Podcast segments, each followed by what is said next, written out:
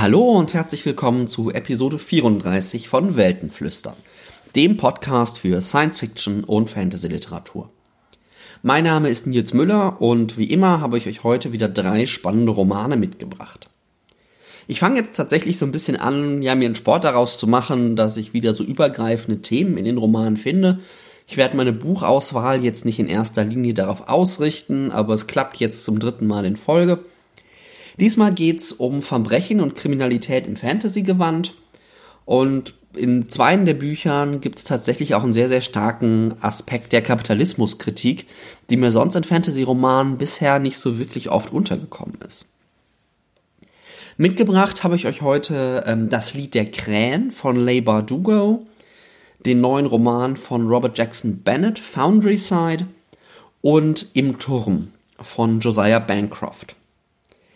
Bevor es losgeht, muss ich noch einen Dank loswerden, den ich in der letzten Episode vergessen habe. Nämlich an den Science-Fiction- und Fantasy-Illustrator Timo Kümmel. Hallo Timo, vielen Dank. Ähm, der hat mir nämlich einfach äh, so aus Lust und Freude sozusagen ein Sammelband seiner Illustrationen zukommen lassen. Äh, erschienen unter dem Namen At äh, Vorsehung im Atlantis Verlag. Ähm, sind schöne Sachen drin. Könnt ihr euch ja vielleicht auch mal anschauen, wenn ihr möchtet. Äh, außerdem bin ich wahrscheinlich, vielleicht, noch nicht ganz sicher, am 13. Oktober auf dem Bukon in Dreieich. Ähm, wie gesagt, ich bin noch nicht ganz sicher, ob ich da sein werde. Wenn ich da sein werde, bin ich natürlich der mit dem Weltenflüstern-T-Shirt. Äh, wenn ihr mir über den Weg läuft, lauft, habt keine Scheu, mich anzusprechen. Äh, immer spannend, auch äh, Leute kennenzulernen, die diesen Podcast hier hören. Genau. Jetzt aber äh, genug der Vorrede, auch wenn es wie immer eine sehr kurze Vorrede war. Ich wünsche euch jetzt viel Spaß bei den Buchbesprechungen.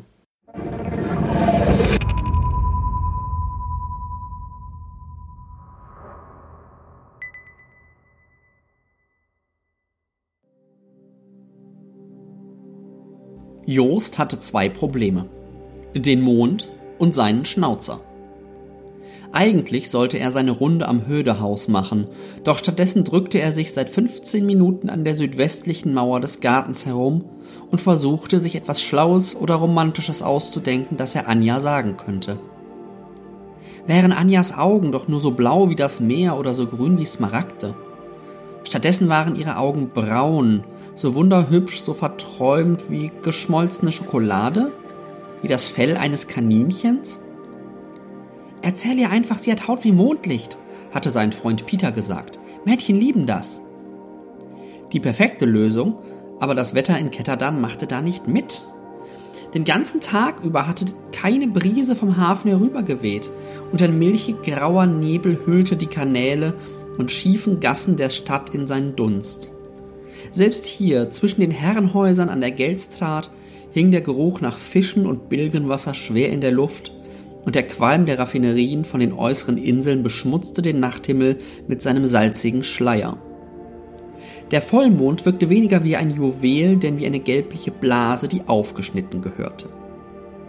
Vielleicht könnte er Anja ein Kompliment für ihr Lachen machen. Nur dass er ihr Lachen noch nie gehört hatte. Er war nicht besonders gut im Witze erzählen. Jost musterte sein Spiegelbild in den Glasscheiben der Flügeltüren, die vom Haus auf den Seitengarten führten. Seine Mutter hatte recht. Selbst in seiner neuen Uniform sah er immer noch aus wie ein Baby.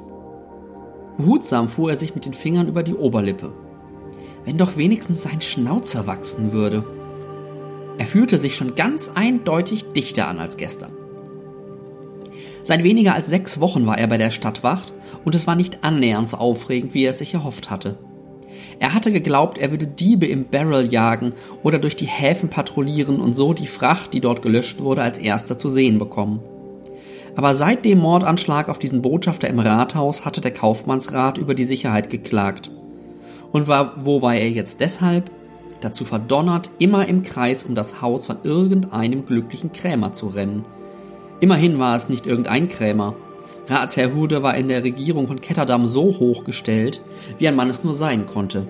Die Sorte Mann, die Karrieren machen könnte.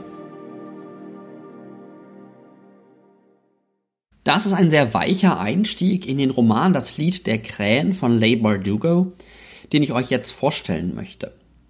Leigh Bardugo ist eine in Israel geborene amerikanische Autorin.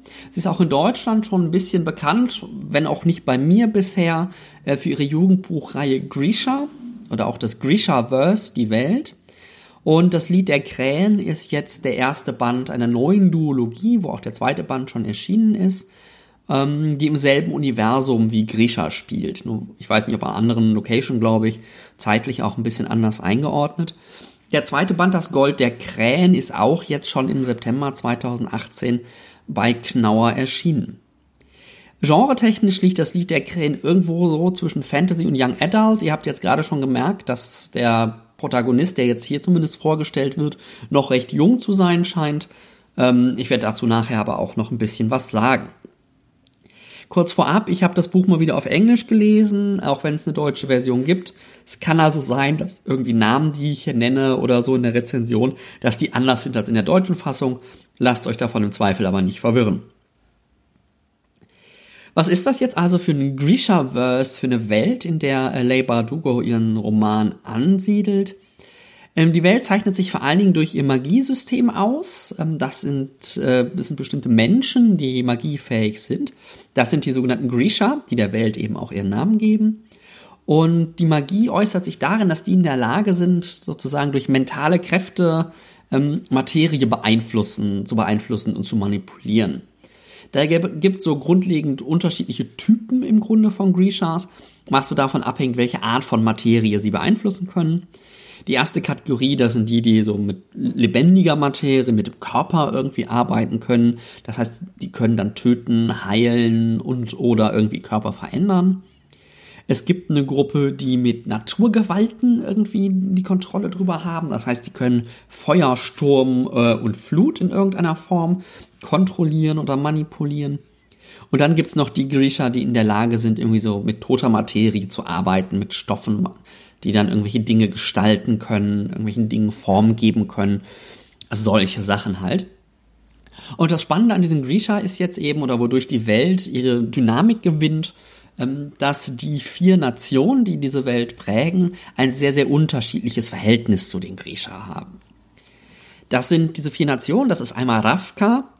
Ravka ist äh, die Heimat der Grisha, da kommen sie sozusagen ursprünglich her und werden da im Grunde als eine Armee eingesetzt, genutzt, gehalten ähm, und sind dann mittlerweile doch ziemlich aufgerieben und erschöpft im ständigen Krieg der Ravka gegen die Fjerda und gegen Shuhan.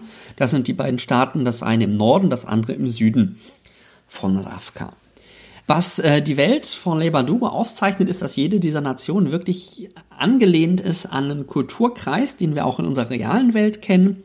Und wie der Name Ravka jetzt irgendwie auch schon nahelegen würde, ist diese Nation so ein bisschen an den slawischen Kulturkreis angelehnt. Dann haben wir als zweite Nation die Schuhan. Das ist das Land im Süden von Ravka. Also man kann sich das wirklich so vorstellen, dass da im, im äh, Westen ist es, im Westen eine Küste ist und dann sind die drei Länder untereinander. Ravka ist in der Mitte, Schuhan ist im Süden. Und die Schuhan versuchen im Grunde immer wieder Grisha zu entführen, um das Geheimnis zu erkunden. Ne, die wollen irgendwie selbst diese Magie, über die die Griecher verfügen, sich zunutze machen und wollen das eben lernen und das ist atmosphärisch dann an Ostasien angelehnt. Also meine Assoziation war tatsächlich in den meisten Fällen China mit so ein bisschen Japan drin.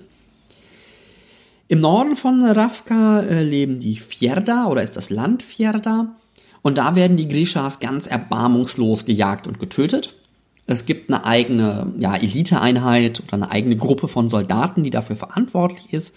Das sind die sogenannten Dryskelle. Ähm, da ist es halt wirklich so, dass die äh, Gerisha, wo auch immer man sie findet, irgendwie getötet werden, dass das auch so mythische Wesen fast schon sind, so vor denen man den Kindern abends erzählt, wenn du nicht aufpasst, dann kommen die Grisha und holen dich. So, also ne, die ganz, ganz böse Perspektive auf die Grisha. Und dieses Land Fjerda ist ähm, an den nordischen Kulturkreis angelehnt, was jetzt den Namen auch wieder irgendwie durchaus entspricht. Das sind die drei Nationen, die sozusagen den östlichen Kontinent bilden. Ähm, es gibt dann noch eine Nation auf dem westlichen Kontinent, ähm, die spielt in dem Roman aber eine sehr untergeordnete Rolle. Was noch ganz wichtig ist, was wir gerade auch schon kennengelernt haben, in dem Intro ist die Insel Kerch oder Kertsch, keine Ahnung. Ähm, die ist im Meer westlich der drei Nationen, also so ein bisschen vorgelagert, eher südlich auf der Karte. Und diese Insel Kerch ist so ein bisschen das Handelszentrum, so der neutrale Ort, ähm, vor allen Dingen eben mit dieser Hauptstadt Ketterdam, die wir auch gerade schon hatten und äh, wo ihr jetzt auch sicherlich nicht überrascht seid, dass das atmosphärisch ähm, sehr stark so ein bisschen an die Niederlande beziehungsweise dann Westeuropa in Verbindung damit angelehnt ist, aber die Namen, der auch gerade schon gemerkt mit der Strat und so weiter, sind dann doch meistens eher niederländisch. Und Ketterdam ist eben nicht nur ein großes urbanes Handelszentrum, sondern jedes urbanes Handelszentrum hat es natürlich auch irgendwie so einen gigantischen kriminellen Untergrund, in dem Gott weiß, was passiert und alles Mögliche passiert. Äh, Fokus von diesen drei Ländern in dem Roman, äh, von diesen vier Ländern, habe ich gerade schon angesprochen, sind Kersch und Fjerda. Also die Handlung beginnt im Grunde in Kersch und verlagert sich dann nach Fjerda. Da habe ich jetzt nicht allzu viel mit gespoilert. Der Roman ähm, ist grundsätzlich ein ziemlich klassischer Heist-Roman, so wie Oceans 11, Oceans 12, Oceans 13, Oceans 8, Oceans was auch immer. Ähm, das heißt, die Zusammensetzung der Crew, die für diesen, diesen kriminellen Akt, diesen Einbruch, diesen Diebstahl oder was auch immer es ist, in dem Fall ist es eine Befreiungsaktion, ähm, zusammengesetzt wird, ist eigentlich Kern der Geschichte. Und die Interaktion zwischen der Crew ist auch der eigentliche Treiber der Geschichte ähm, und die Handlung dient dann so ein bisschen als unterhaltsame Kulisse. Und die Crew ist tatsächlich auch sehr bunt zusammengesetzt. Ähm, da ist natürlich einmal der Chef vom Janssen, Kaz. Kaz ist äh, einer, der sich im Clansystem der Unterwelt Ketterdams so von ganz unten nach ziemlich weit oben gearbeitet hat einfach weil er ein genialer Planer und Improvisateur ist. Den bringt so leicht nichts aus der Ruhe und er findet immer irgendwie einen Ausweg. Das Seltsame an Cass ist, dass er immer Handschuhe trägt und nicht so wirklich, eigentlich, nein, niemand weiß, äh, warum eigentlich. Die zweite Hauptfigur ist Inei.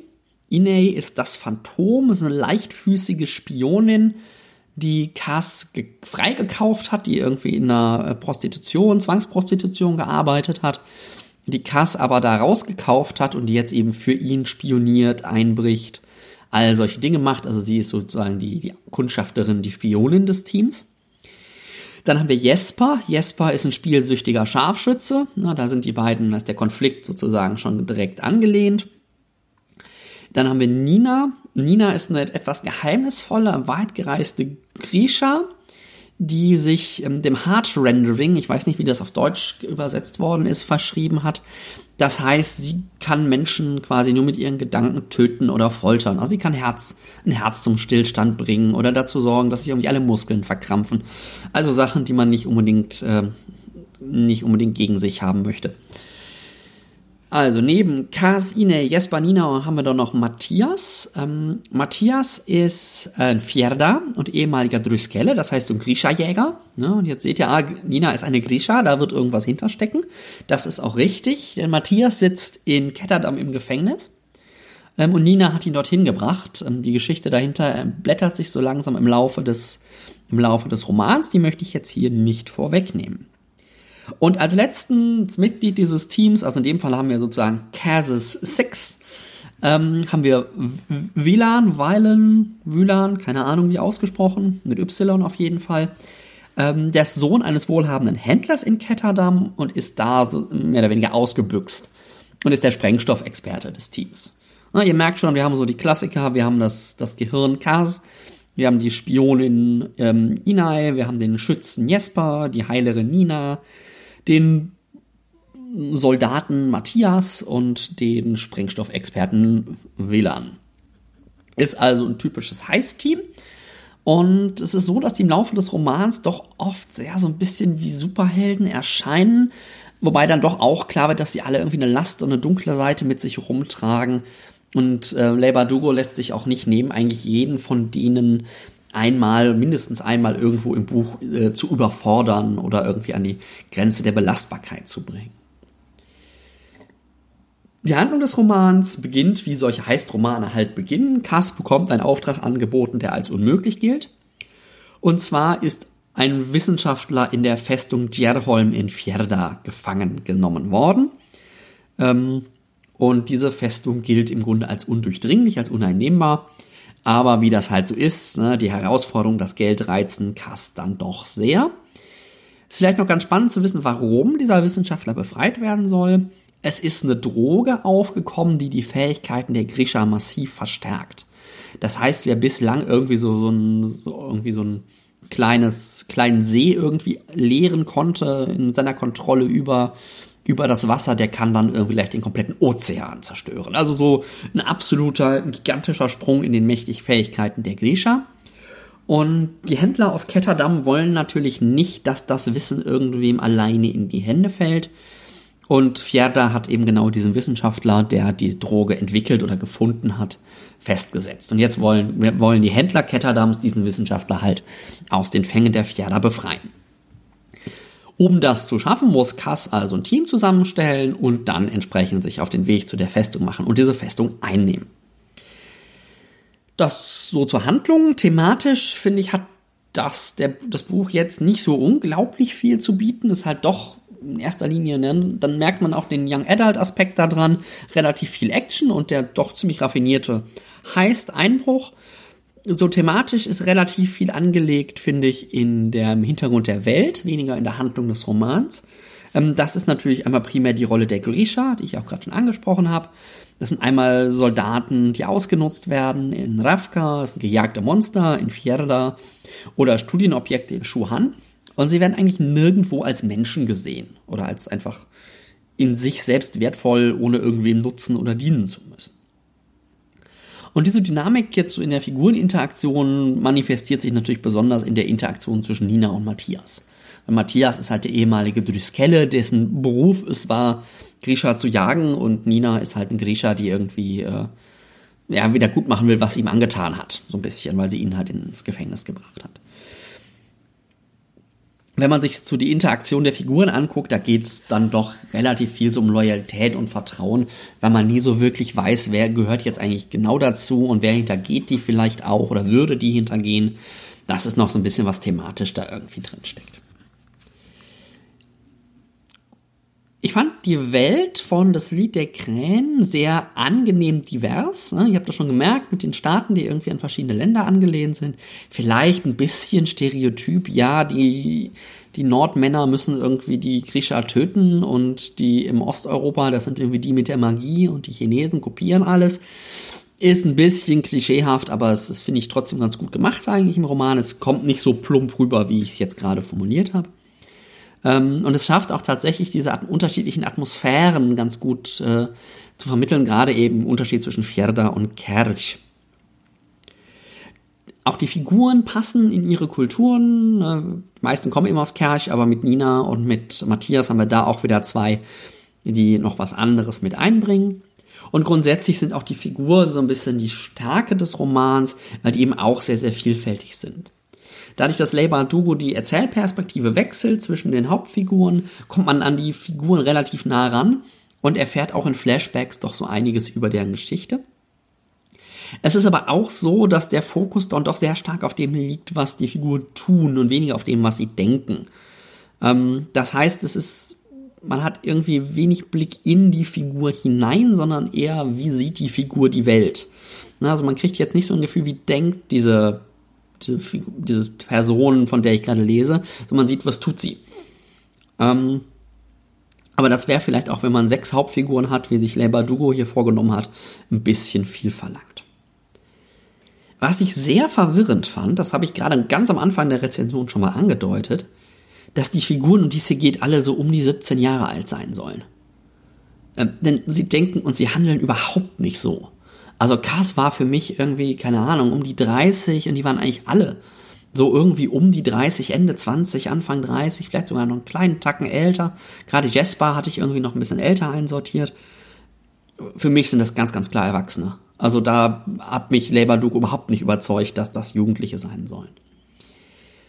Ähm, deswegen auch die Einordnung, habe ich die Einordnung Young Adult lange nicht verstanden, weil das ich eigentlich wie ein relativ normaler eher oberflächlicher, rasanter Fantasy-Roman äh, las. Ähm, aber wenn man natürlich im Kopf hat, dass die Figuren so jung sind, dann macht das wieder irgendwie alles relativ viel Sinn. Die Handlung, habe ich jetzt gerade schon gesagt, ist ziemlich schnell, ziemlich actionreich, ähm, manchmal ein bisschen unübersichtlich. Gerade weil ich so das Gefühl habe, dass das große Ganze des Heists so ein bisschen in, ähm, Vergessenheit gerät. Also sonst finde ich immer das Spannende an Heistromanen, dass man versteht, warum jetzt umgeplant wird, warum jetzt was passiert, wieso das jetzt genau funktioniert. Und diese strategische Ebene lässt sie so ein bisschen aus und fokussiert eher ja auf das, was sie halt konkret machen und dass es dann halt klappt. Aber wie das große Ganze jetzt so zusammenhängt, ist mir nicht ganz klar. Und es ist auch so, dass jetzt hinter diesem Heist nicht, auch wenn es um was Großes geht, aber da steckt nicht irgendein mysteriöses anderes hinter. Werden wir gleich in, gerade im Kontrast zum nächsten Roman, den ich euch vorstelle, sehen, dass das irgendwie dem Roman so ein bisschen fehlt und ihm so ein bisschen die Tiefe raubt, weil hier, ja, es geht halt um den Heist. Punkt. So, das ist es. Und dann gibt's mal da eine Wendung und mal da eine Wendung, aber es kommt nichts Neues sozusagen dazu. Es ist dementsprechend relativ klassisch strukturiert, ähm, nicht so ganz überraschend. Ähm, das Ende ist durchaus wendungsreich, dreht sich mal nach links und mal nach rechts, aber auch wieder so, ja, überrascht jetzt nicht so wirklich. Insgesamt ist das Lied Der Krähen von äh, Leigh Bardugo ein wendungsreicher und sehr, sehr unterhaltsamer Heistroman im Fantasy-Setting mit sehr spannenden und sehr vielfältigen Figuren. Allerdings bleibt er ein bisschen oberflächlich.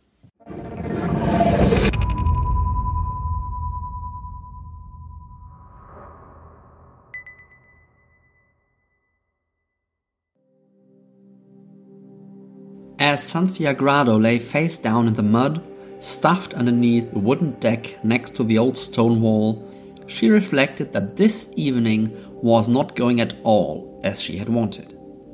It had started out decently. She'd used her forged identification to make it onto the Mikiel property, and that had gone swimmingly. The guards at the first gates had barely glanced at her. Then she'd come to the drainage tunnel, and that had gone less swimmingly. It had worked, she supposed. The drainage tunnel had allowed her to slink below all the interior gates and walls and get close to the Mikiel foundry but her informants had neglected to mention the tunnel's abundance of centipedes, mud adders, and shit, of both the human and equine variety. Cynthia hadn't liked it, but she could handle it. That had not been her first time crawling through human waste. But the problem with crawling through a river of sewage is that, naturally, you tend to gain a powerful odor Cynthia had tried to stay downwind from the security posts as she crept through the foundry yards. But just when she reached the north gate, some distant guard had cried out, Oh my god, what is this smell? And then, to her alarm, dutifully gone looking for the source. She avoided being spotted, but she'd been forced to flee into a dead end foundry passageway and hide under the crumbling wooden deck which had likely once been a guard post. But the problem with this hiding place, she quickly realized, was it gave her no means of escape. There was nothing in the walled foundry passageway besides the deck, Cynthia, and the guard. Das doch mal ein spannender Einstieg in den Roman Foundry Side von Robert Jackson Bennett. Robert Jackson Bennett ist für regelmäßige HörerInnen meines Podcasts hier kein unbekannter Name, würde fast schon sagen alter Bekannter, denn seine Trilogie um die göttlichen Städte, Divine Cities, ähm, die ich euch in Episoden 2, 11 und 23 vorgestellt habe, ähm, wie gesagt, ist hier im Podcast schon aufgetaucht und ist mittlerweile tatsächlich bei Bastei Löber auch vollständig auf Deutsch erschienen. Falls ihr die noch nicht gelesen habt, hört in meine Episoden rein und äh, schaut sie euch an. Foundry Side ist jetzt der erste Band seiner neuen Reihe und die in einem komplett neuen Welt, in einem komplett neuen Setting spielt. Und meiner Einschätzung nach übertrifft es seine Reihe um die Divine Cities nochmal. Also ich mochte gerade den ersten Band der Reihe City of Stars wirklich sehr, sehr gerne. Aber Foundry Side ist tatsächlich für mich nochmal eine andere Liga. Im Mittelpunkt des Romans und auch im Mittelpunkt der Welt, in der der Roman spielt, der spielt im Grunde nur in der Stadt, deswegen kann ich über den, die Welt drumherum nicht ganz so viel sagen, ähm, ist die Stadt Tevan, ja, wieder eine Stadt, logisch bei Bennett. Ähm, und Tevan ist nach einem sehr, sehr verheerenden Krieg, dem Enlightenment Wars, also den Aufklärungskriegen im Grunde, ähm, eigentlich das Handelszentrum der Welt oder das Zentrum der Welt überhaupt. Und äh, Tewan besteht eben ist, oder ist nicht eine Stadt im klassischen Sinne, sondern besteht im Grunde aus äh, den Geländen der sehr, sehr großen Handelshäuser. Ihr habt gerade in dem Intro diese Mikiel Property, das ist genau so eine Familie, die eben so ein Gebiet in Tewan besitzt und beherrscht. Und in Tewan gibt es also auch nicht so ein Stadtrecht oder eine Stadtwache oder irgendwas in der Art, sondern jedes dieser Gelände unterliegt halt dem Gesetz des entsprechenden Hauses. Die sind da Gesetzgeber und Polizei und alles in einem. Ähm, außerhalb des Geländes gibt es halt kein gemeinsames Recht, da gibt es auch keine Polizei oder ähnliches. Und im Grunde ist Tewan damit fast sowas wie eine ultrakapitalistische Dystopie, was ich sehr, sehr spannend finde. Was diese Welt aber außer der Stadt, die an ihrer Konstruktion schon ganz, ganz, ganz cool ist, aber besonders auszeichnet, und das auch der eigentliche Star des Romans, ist das Magiesystem, das Scriving. Das Scriving ist im Grunde ähm, eine uralte Symbolsprache, mit der es möglich ist, Dingen andere Eigenschaften zu verpassen. Es klingt jetzt sehr abstrakt, aber man kann da vielleicht ein paar Beispiele machen. wenn man auf eine Holzkugel graviert, du bist aus Stein, dann verhält sie sich so, als wäre sie aus Stein. Oder wenn man auf zwei Metallplatten graviert, ihr gehört zusammen, dann ziehen sie sich für dahin an wie unendlich starke Magnete. Ähm, was passiert, wenn man, du öffnest dich nur, wenn der Schlüssel in der Nähe ist, auf eine Tür graviert, könnt ihr euch sicher denken. Ähm, oder um eine Kugel zu beschleunigen, also eine Kugel als Waffe, kann man auch einfach sagen, du fällst bereits seit 20 Metern. Sprich, ich habe dich nicht gerade erst fallen lassen, sondern du fällst schon seit 20 Metern und hast die entsprechende Geschwindigkeit. Dieses Magiesystem, dieses Scriving, ähm, das beherrschen die Menschen nur so ein bisschen oberflächlich. Da ist relativ viel Wissen verloren gegangen oder war auch nie vorhanden. Aber es wird trotzdem genutzt wie eine Mischung, wie wir heutzutage Elektrizität und Computer nutzen. Das heißt, es liegt im Grunde dem kompletten Funktionieren der Welt zugrunde. Ähm, Fahrzeuge werden so vorangetrieben, Transport wird so gemacht, äh, Zubereitung von irgendwelchen oder Herstellen von irgendwelchen Gegenständen wird so vorgenommen. Im Grunde funktioniert ganz, ganz viel darüber.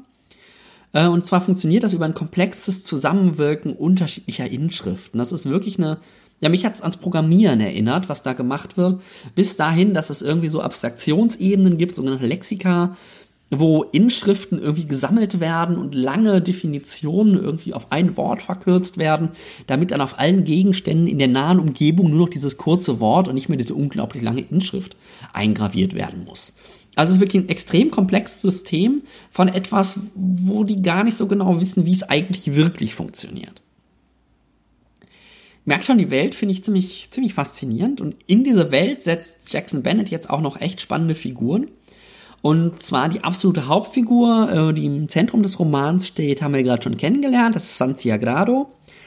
Santiagrado ist eine junge Diebin, ne, was bei dem übergreifenden Thema des Podcasts auch sonst. Ähm, und Santiagrado ist so eine Alleingängerin, die irgendwie im Gegensatz zu Cass aus Lied der Krähen nicht irgendwelche Teams anleitet oder irgendwo in der Clanstruktur hoch anzusiedeln ist, sondern sie ist streift durch die Stadt, erhält ihre Aufträge, ist dabei relativ skrupellos und kämpft um ihr Überleben.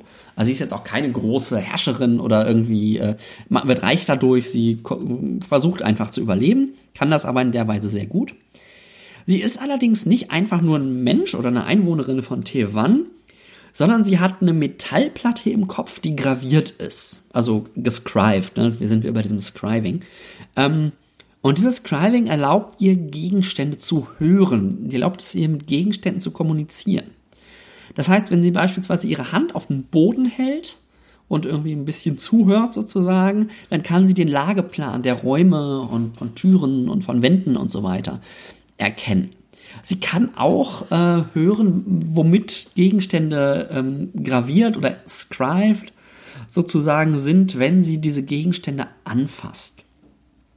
Das ist zwar für ihre Arbeit als Diebin ganz praktisch, aber sie will das eigentlich nicht. Also sie nimmt das wirklich als Krankheit wahr und auch ihr großes Ziel ist im Grunde ähm, genug Geld zusammenzubekommen, um sich dieser Platte wieder zu entledigen.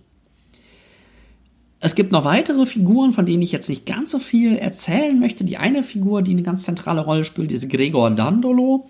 Äh, er ist so ein bisschen der verlorene Sohn des Hauses Dandolo. Also er ist nicht wirklich verloren, aber er hat sich von aus dem Alltagsgeschäft so ein bisschen rausgezogen. Er will eigentlich nicht seiner Mutter, glaube ich, ist es nachfolgen als als äh, Kopf des, des Clans. Ähm, die Mutter will ihn aber irgendwie dazu bringen. Genau, also es ist ein bisschen so, so, ja, er, er hadert im Grunde mit dieser, mit dieser, mit dieser Handelsstruktur dieser Handelshäuser. Und dann haben wir noch Orso Ignacio. Orso Ignacio ist der Chef-Scriver ähm, des Hauses Dandolo. Das heißt, er ist in dem Handelshaus dafür verantwortlich, dass die ganzen Inschriften funktionieren, für diese Abstraktionen und all diese Dinge. Alle Figuren, die auftauchen, auch außerhalb der drei, die ich euch jetzt vorgestellt habe, sind sehr, sehr vielschichtig, sehr, sehr komplex und gleichzeitig doch auch unvorhersehbar und glaubwürdig. Also das finde ich eine spannende Kombination, dass man eigentlich nie weiß, was sie tun, aber wenn sie es dann tun, dann ist es total logisch, dass sie es getan haben. Das ist, glaube ich, so ein bisschen auch die Tiefe, die Robert Jackson, äh, Robert Jackson Bennett mittlerweile schafft, seinen Figuren mitzugeben. Allein die Beschreibung der Welt und der Figuren verrät euch schon so einiges über die Handlung. Ähm, die ist also auf den ersten Blick relativ wenig überraschend. Ähm, ich habe auch tatsächlich erst gedacht, okay, jetzt habe ich hier im Grunde eine etwas erwachsenere Version des Liedes der Krähen da stehen. Denn äh, Santhia erhält äh, einen geheimnisvollen Auftrag, eine Kiste aus einem Safe zu stehlen. Das geht dann auch erstaunlich schnell und klappt erstaunlich gut. Mit dem kleinen Nebenpunkt, dass sie dabei den kompletten Hafen abfackelt. Das ist aber wirklich eigentlich nur so eine Nebensache, denn ähm, relativ schnell wird deutlich, dass das auch für sie mehr war als nur ein einfacher Diebstahl. Denn da kommen, wird sie auf einmal von Mächten gejagt und von Menschen gejagt, die Dinge können, die sie eigentlich nicht können sollten. Ähm, und Unbekannte sind irgendwie hinter ihr her. Was sie dann dazu bringt, doch irgendwie die Box zu öffnen, um mal zu gucken, was sie da eigentlich geklaut hat. Und äh, es ist ein goldener Schlüssel. Und dieser goldene Schlüssel scheint ein extrem mächtiges magisches Artefakt zu sein. Und zwar ein Artefakt der Kategorie, das wirft alles über den Haufen, was die Menschen über das Scribing zu wissen glauben. Jetzt geht es also in dem restlichen Roman gar nicht so sehr in erster Linie darum, dass sie irgendwo einbricht, auch wenn das danach noch wieder irgendwann anfängt, sondern dass sie eben im Grunde rausfindet, was das damit auf sich hat, um ihr Überleben kämpft und nach und nach ähm, Verbündete und durchaus auch überraschende Verbündete um sich schart. Auch wenn Foundry Side nicht in erster Linie ein thematischer Roman ist, spricht er doch einige sehr, sehr spannende Punkte an. Wir haben hier also tatsächlich mit der Stadt Tevan, naja, sowas in der Art wie eine kapitalistische Dystopie. Wir haben diese unbegrenzte Macht der Handelshäuser, die ihr eigenes Gesetz machen, wo es keine Macht gibt, die irgendwie über, über ihr steht und die nicht von irgendjemandem kontrolliert werden, sondern rein im Grunde durch wirtschaftliche, aber eben auch militärische oder ähm, andere äh, Macht oder technologische Macht sozusagen versuchen, sich gegenseitig zu übertrumpfen. Der zweite spannende Punkt ist, dass diese Welt im Grunde auf Kräften basiert, die die Menschen nur sehr oberflächlich beherrschen und verstehen. Ähm, ich finde diese Idee des Magiesystems sowie Strom und Programmierung in eine Fantasy-Welt einzuweben extrem genial. Also das habe ich tatsächlich so selber noch nicht äh, gelesen. Es ist eigentlich ziemlich einfach, wenn man jetzt so im Nachhinein drüber nachdenkt. Aber Robert Jackson Bennett setzt es auch echt gut um. Weil im ganzen Roman immer so diese Frage dahinter steckt, was steckt dahinter? Da ist noch irgendwas Größeres im Schwange. Genau das, was ich gerade angesprochen hatte, was mir bei das Lied der Krähen so ein bisschen gefehlt hat. Dieses Mysteriöse im Hintergrund, was immer wieder durchschlägt, ähm, was aber eigentlich noch völlig offen bleibt. Und da ist dann natürlich auch dieser Aspekt bei, ähm, ne, wer sich an den Zauberlehrling erinnert, ähm, die Geister, die ich rief, werde ich nun nicht mehr los. Das scheint so ein bisschen das Motto des Romans und auch dieses Magiesystems zu sein. Ein dritter spannender Punkt, ähm, der spiegelt jetzt auch so ein bisschen wieder das, das Lied der Krähen mit dem Menschen werden zu Instrumenten und Menschen werden genutzt und benutzt. Äh, Santhia als gravierter Mensch, ich übersetze es mal mit graviert, ähm, das Scribe, die daraus entfliehen will, die sich befreien will und dann nach und nach herausfindet, auch wie es eigentlich dazu gekommen ist, dass sie dieser, dieser, sich in dieser Situation befindet. Äh, Santhia selbst gibt auch noch eine schöne thematische Ebene, weil sie halt so die ausgestoßene Einzelgängerin ist, die lernen muss, um Hilfe zu bitten und irgendwie auch eine, in einer Gruppe zu funktionieren und dann vielleicht auch ein bisschen eine Gruppe anzuführen, weil sie eben mit Mächten konfrontiert ist, mit denen sie alleine nicht klarkommt. Sie lernt dann aber so langsam zumindest Einzelnen zu vertrauen und sich ein bisschen zu öffnen, aber das braucht halt seine Zeit und nimmt seine Konflikte mit sich. Euch wird nicht verborgen geblieben sein, wie begeistert ich von Foundry Side ähm, tatsächlich bin, denn der Roman funktioniert einfach auf allen Ebenen. Ja, ihr habt schon gemerkt, ich finde es eine tolle Welt mit einer unglaublich faszinierenden Stadt. Gut, dass Bennett Städte kann, sollte einen jetzt nicht überraschen. Und vor Dingen das Magiesystem hat mich halt wirklich so im Laufe des Buchs irgendwie wirklich umgehauen. Es gibt immer irgendwie neue Geheimnisse, die entdeckt werden und irgendwas ist da im Hintergrund. Irgendwas steckt da hinter der Handlung. Und das ist, da ist was Großes noch unterwegs und das ahnt man als Leser nur und das kriegt man nicht erklärt oder in irgendeiner Form dargeboten. Das ist so ein bisschen unter, unter nee, es ist eigentlich nicht unterschwellig. Es ist auch schon den, den Agierenden klar, dass da noch irgendwas ist, aber ähm, es wird halt auch nicht aufgelöst bis zum Ende. Ähm, auch die Figuren sind ambivalent und sind spannend und haben wirklich komplexes Innenleben. Und gerade im Vergleich zum, zum Lied der Krähen, wo das immer wegen seiner Figuren so gelobt wird, finde ich Foundry Side doch nochmal wesentlich psychologisch komplexer, auch gerade über die Rückblenden und diese Uneindeutigkeit, weil bei das Lied der Krähen wären sie dann doch irgendwie alle so ein bisschen gut. Im Endeffekt bei Foundry Side bleibt das immer offen, da bleibt diese Ambivalenz erhalten. Schließlich hat Foundry Side auch einfach eine rasante Handlung mit extrem vielen Wendungen, vielleicht an der einen oder anderen Stelle auch mal einer zu viel. Ähm, es gibt immer noch ein Geheimnis, es gibt immer noch was Neues und dann ist eine Figur doch anders, als sie auf den ersten Blick schien. Da hat mich Foundry Side doch ein bisschen erinnert an Sandersons Nebelgeborenen Reihe oder Mistborn Reihe, ähm, weil die da taucht auch so ein bisschen dieser Superhelden-Aspekt auf. Den haben wir in einer Stelle in Foundry Side auch drin. Wir haben aber auch mal, das ist jetzt nicht mehr äh, die parallel zu Sanderson, dann ist mal die Atmosphäre eher so wie bei so einem gro großen Kampf gegen einen Drachen. Ähm, die Stadt fühlt sich eher fast schon Science-Fiction dystopisch an, als wie eine Fantasy-Stadt. Also all diese Aspekte sind da irgendwie unglaublich vielfältig und unglaublich gut miteinander verwoben. Boundary scheint da für mich bisher, also ein Fantasy-Roman, ja, vielleicht sogar der beste zu sein, den ich mindestens dieses Jahr gelesen habe. Insgesamt äh, ist Foundry Side erwachsene und wirklich ernsthafte Dark Fantasy mit einem einmaligen und genialen Magiesystem, einer faszinierenden und schwer zu durchschauenden Welt und schließlich dann auch rasanter Action.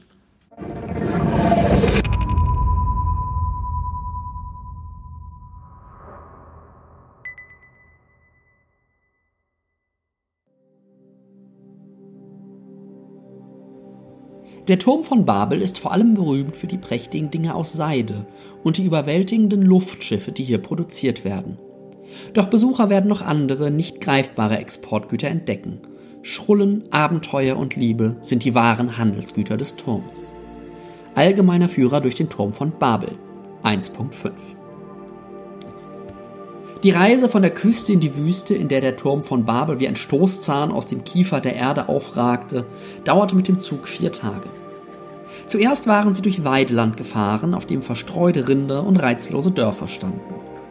Dann hatte sich der Zug über einige mit Schnee überzogene Berge gekämpft, auf denen Kondore in den Nestern so groß wie Heuhaufen brüteten. Schon hier waren sie weiter weg von daheim als je zuvor. Sie fuhren durch schiefergraue Gebirgsausläufer, die ihn an ein Feld voll zertrümmerter Tafel erinnerten, durch Zypressenhaine, die für sie wie offene Schirme aussahen, und kamen schließlich in dem ausgedörrten Talkessel an. Der Boden hatte die Farbe von verrosteten Ketten und alles war von rotem Staub überzogen. Die Wüste war jedoch alles andere als eine Wüstenei. Ganze Karawanen begleiteten den Zug, jeder ein sich daherschlängelndes Band aus Rädern, Hufen und Füßen. Im Lauf des Morgens verdichtete sich der Verkehr zu einer so festen Masse, dass der Zug nur noch im Schritttempo fahren konnte. Ihr Waggon schob sich durch die lärmende Woge aus Kutschen und von Ochsen gezogenen Karren, durch die Touristen, Pilger, Migranten und Händler aus jedem Teil der weiten Nation von Ur. Thomas Sendin und Maya, seine frisch angetraute Ehefrau, musterten die menschliche Menagerie durch das offene Fenster ihres sonnigen Schlafwagens. Ihre porzellanweiße Hand lag zart auf seinen langen Fingern. Eine kleine Gruppe Soldaten mit rotem Uniformbesatz auf der Brust ritt langsam vorbei und drängte dabei eine Familie mit karierten Kopftüchern aus Kamelen auseinander. Das Trompeten der Elefanten übertönte das Rattern des Zuges und hier und da schwebten Luftschiffe über ihnen im heißen Wind, unaufhaltsam auf den Turm von Babel zu. Die Ballone, die die Schiffe in der Luft hielten, waren so farbenfroh wie Maibäume.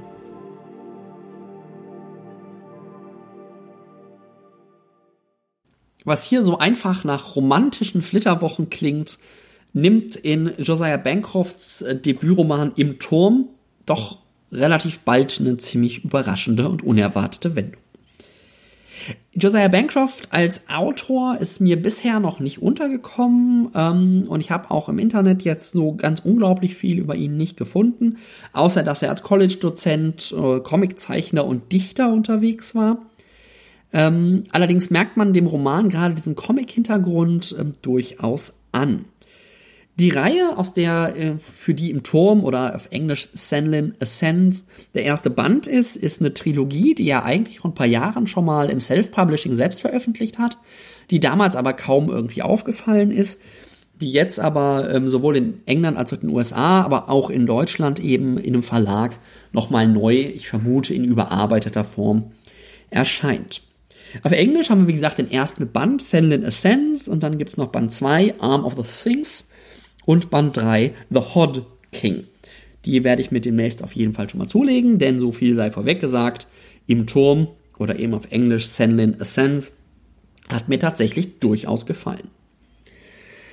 Über die große Welt, in der das Ganze stattfindet, erfährt man im Roman nicht viel. Ihr habt gerade so ein bisschen gehört, ja, es scheint doch tatsächlich irgendwie so in einer Welt zu spielen, wo es was wie Ur und Babylon, diese ganzen ähm, antiken oder vorantiken ähm, Zivilisationen noch gibt.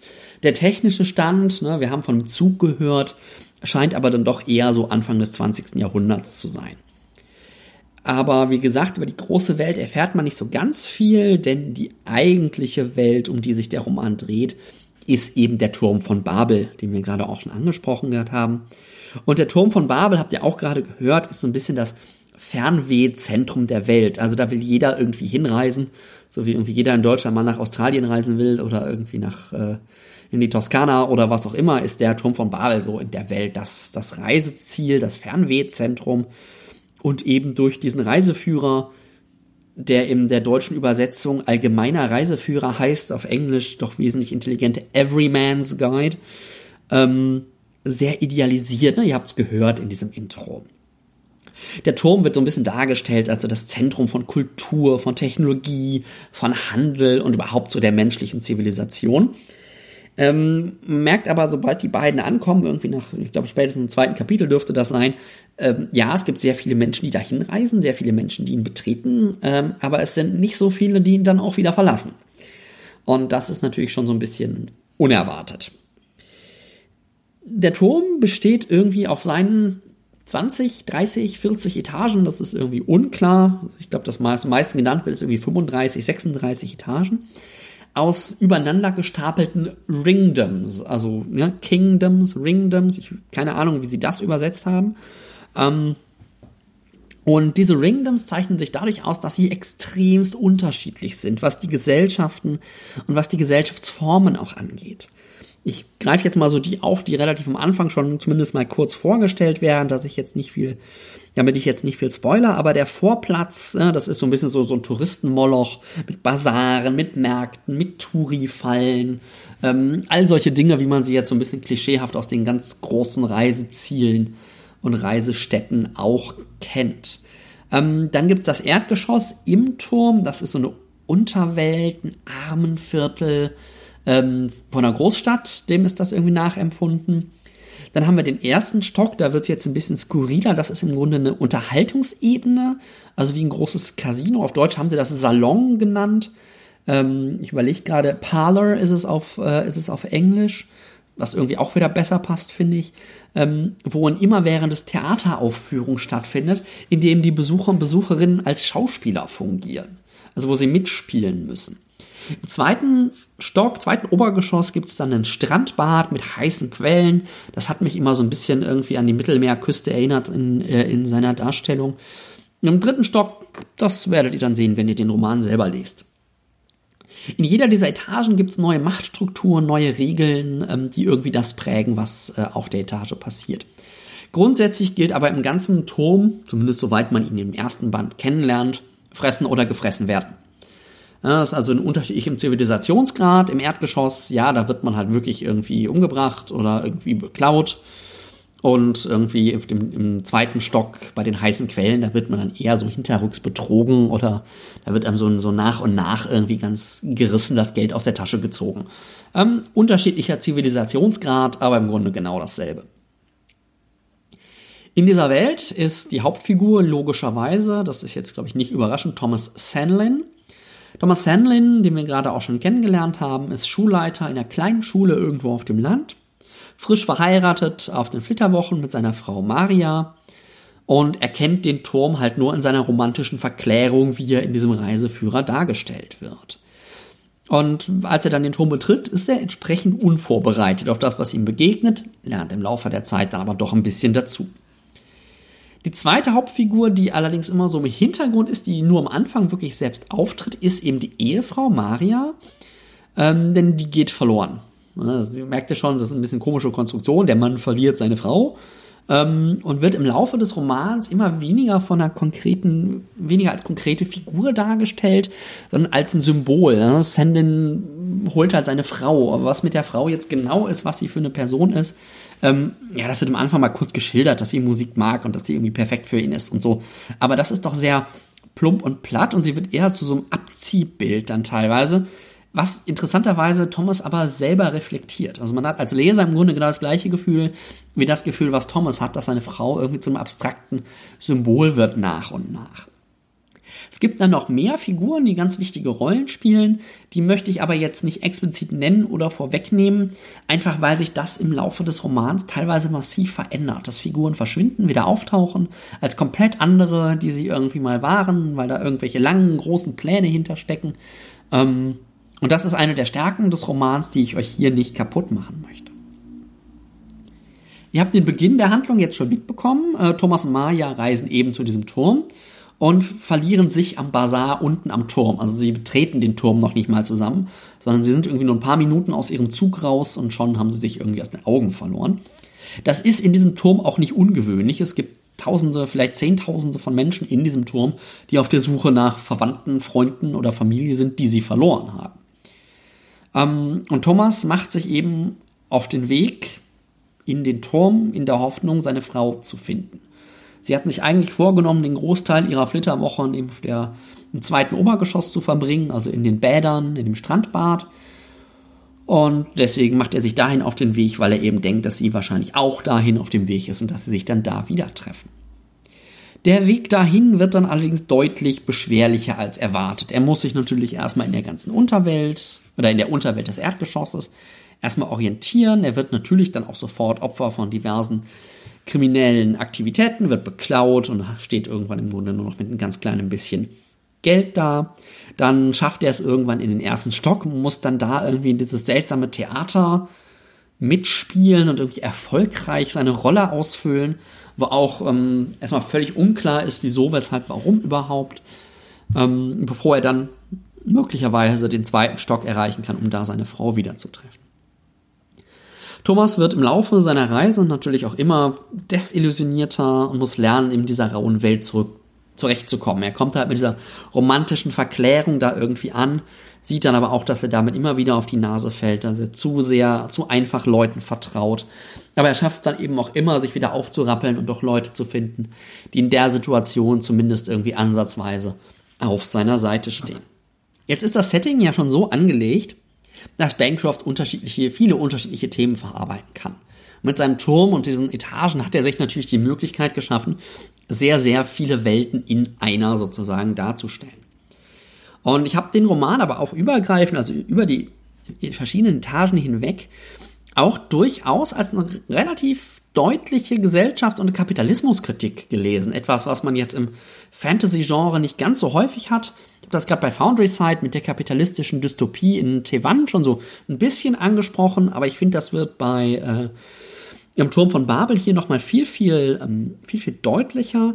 ähm, versucht diese Interpretation jetzt mal ein bisschen, ein bisschen zu unterfüttern. Der Turm wird halt von außen, das Reich der Seligen gesehen, so dann ist alles, ist alles richtig, da ist alles frei, da ist Kultur, da ist der Mensch in seiner höchsten Form. Tatsächlich ist der Turm aber doch ein ziemlicher Moloch, in dem es wenige Reiche und wenige Machtvolle gibt und alle anderen ziemlich massiv unterdrückt werden. Der Turm bietet nach außen auf seinem Vorplatz Trubel, Handel und pralles Leben, so ein bisschen rau, aber im Grunde liebenswürdig an. Wenn man ihn betritt und so ein bisschen tiefer reinguckt, nämlich in das Erdgeschoss, tauchen Armut und Elend auf. Und Armut und Elend sind, werden im Grunde nur deswegen auf, ausgehalten, weil es eben die Hoffnung gibt, eventuell irgendwann nach oben aufzusteigen.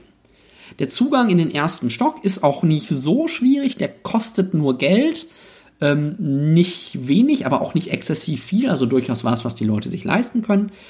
Und die da hochgehen, erhoffen sich halt vor allen Dingen Unterhaltung von dieser Etage. Jetzt ist es aber so, dass dieser erste Stock ein verpflichtendes, The äh, verpflichtendes Theater ist, wo es wichtig ist, ganz spezielle Aufgaben zu erfüllen, äh, wo es möglich ist, dem Elend so ein bisschen zu entfliehen, aber das von außen total sinnlos erscheint. Das ist irgendein banales Theaterstück, irgendein Eifersuchtsdrama, äh, was, da, was man da irgendwie in einer der vier, glaube ich, ja, der vier existierenden Rollen irgendwie runterspielt. Ähm, da habe ich so ein bisschen den Tenor rausgelesen. Ja, es geht darum, um aufzusteigen, Mas sich eine Maske anzulegen, Theater zu spielen, vorgegebene Aufgaben zu erfüllen. Und das ermöglicht einem dann den Aufstieg. Denn nur wenn man dieses Theaterstück erfolgreich durchschritten hat, kann man die nächste Stufe sozusagen zur Erlösung wahrscheinlich ähm, irgendwie betreten. Und dieser, diese nächste Stufe ist dann das Seebad mit Entspannung, mit Urlaub, mit ja, fast schon paradiesischem Image, äh, wo ganz viele sind, die sagen, sie machen Urlaub und sie genießen das hier, aber sie wollen dann auch wieder nach Hause. Aber es bleiben doch irgendwie fast alle hängen. Also die reisen nicht ab. Die bleiben da für Jahre oder Jahrzehnte, nehmen dann, müssen dann irgendwann Schulden aufnehmen, weil ihnen eben das Geld ausgeht. Und wenn sie die Schulden nicht langfristig nicht mehr bezahlen kann, werden sie zu sogenannten HOD, HOD, sprich Sklaven. Auch da haben wir wieder einen schönen kapitalismuskritischen Tenor drin. Die angebliche Erlösung durch Luxus ist eine Falle, die einen im Grunde dann doch nur zu Sklaven macht. Im dritten Obergeschoss wird es dann ein bisschen weniger stilisiert. Ne? Ihr habt schon gemerkt, das erste, gerade der erste und der zweite Stock sind doch sehr stilisiert und konstruiert. Dafür gibt es einen Grund, wird im Roman erklärt, will ich nicht spoilern. Ähm, ab im dritten Stock wird es dann ein bisschen lebendiger und irgendwie, da wirkt es authentischer wie eine Welt. Ich war mir da teilweise nicht mal mehr sicher, ob wir überhaupt noch in dem Turm drin sind. Das zweite große Thema neben dieser Kapitalismuskritik, die ich da jetzt reinlese, keine Ahnung, ob sie so gedacht ist, ähm, ist die Persönlichkeitsentwicklung von Thomas. Thomas ist, fängt eben an als so ein bisschen idealistischer, sehr sympathischer, aber gleichzeitig ein bisschen naiver äh, Figur, lernt im Laufe der Zeit, passt sich natürlich an und fängt dann auch selbst an, seine Pläne zu schmieden und seine Intrigen zu schmieden und Leute für sich zu benutzen. Also irgendwie wird dann auch er vom ich überspitze jetzt wieder, Kapitalismus korrumpiert. Ihr habt schon gemerkt, so in der Darstellung der Welt, ich finde diese Grundkonstruktion mit dem Turm extrem spannend. Ich finde auch die Verarbeitung der Themen, dieses kapitalismuskritischen Themas, extrem spannend, vielleicht teilweise ein bisschen zu stilisiert metaphorisch. Aber da merkt man dann vielleicht auch einfach, dass äh, Bancroft einen Comic-Hintergrund hat, weil das ja tatsächlich ein Stilmittel ist, was man im Comic äh, sehr, sehr viel nutzt. Allerdings wird diese thematische Stärke dann doch auch manchmal zur Schwäche, wenn es um die Geschichte geht. Denn da versucht Bancroft schon ziemlich viel äh, Handlung in einen relativ kurzen Roman zu quetschen und baut dabei, lässt sich aber gleichzeitig an einigen Stellen auch ziemlich Zeit damit, seine Dinge zu erzählen und baut deswegen relativ schnelle und abrupte Wechsel zwischen erzählender, ausbreitender Erzählung sozusagen ein und eben der schnellen Handlung, wo irgendwie was passiert, wo es vorangeht. Das scheint mir auch wieder so ein bisschen aus dem Comic-Bereich ähm, zu kommen, weil man das da ja doch häufiger mal hat, dass irgendwie so Zeitraffer-Szenen oder irgendwie Action-Sachen in re relativ wenig Seiten abgehandelt werden, um danach wieder in die Erzählung zu gehen. Der größte thematische Kritikpunkt, der sich aber auch ein bisschen abschwächt, ist, dass Bancroft so seine Frauenrollen sind jetzt nicht so die allerstärksten. Ähm, am Anfang vor allem sehr, sehr klischeehaft. Da ist die verlorene Ehefrau, da ist die Schwester, die gerettet werden muss. Und dann ist da auch noch die Quoten-Amazone. Das weicht sich dann nach hinten raus ein bisschen auf, wenn dann noch weitere Figuren wieder auftreten oder die Figuren, die am Anfang eben da waren, sich auch nach und nach verändern. Insgesamt äh, ist ähm, im Turm von Josiah Bancroft Kapitalismuskritik im Fantasy gewandt, das jetzt nicht so ganz häufig. Ähm, als solche, also als thematischer Roman, finde ich, hat Bancroft das auch echt richtig super gemacht, hat mich total überzeugt. Die Handlung könnte noch ein bisschen besseres Timing, bessere Rhythmisierung so weiter vertragen.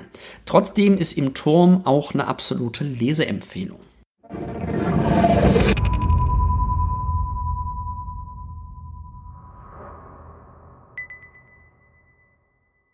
So, das war's dann auch schon wieder mit der 34. Episode von Weltenflüstern. Ich hoffe, es waren für euch ein paar interessante Buchtipps dabei. Wenn ihr Kommentare zur Episode habt, Rückmeldungen, Fragen, ich freue mich über jede Meldung, äh, hinterlasst mir doch einfach einen Kommentar auf der Webseite weltenflüstern.de slash 34.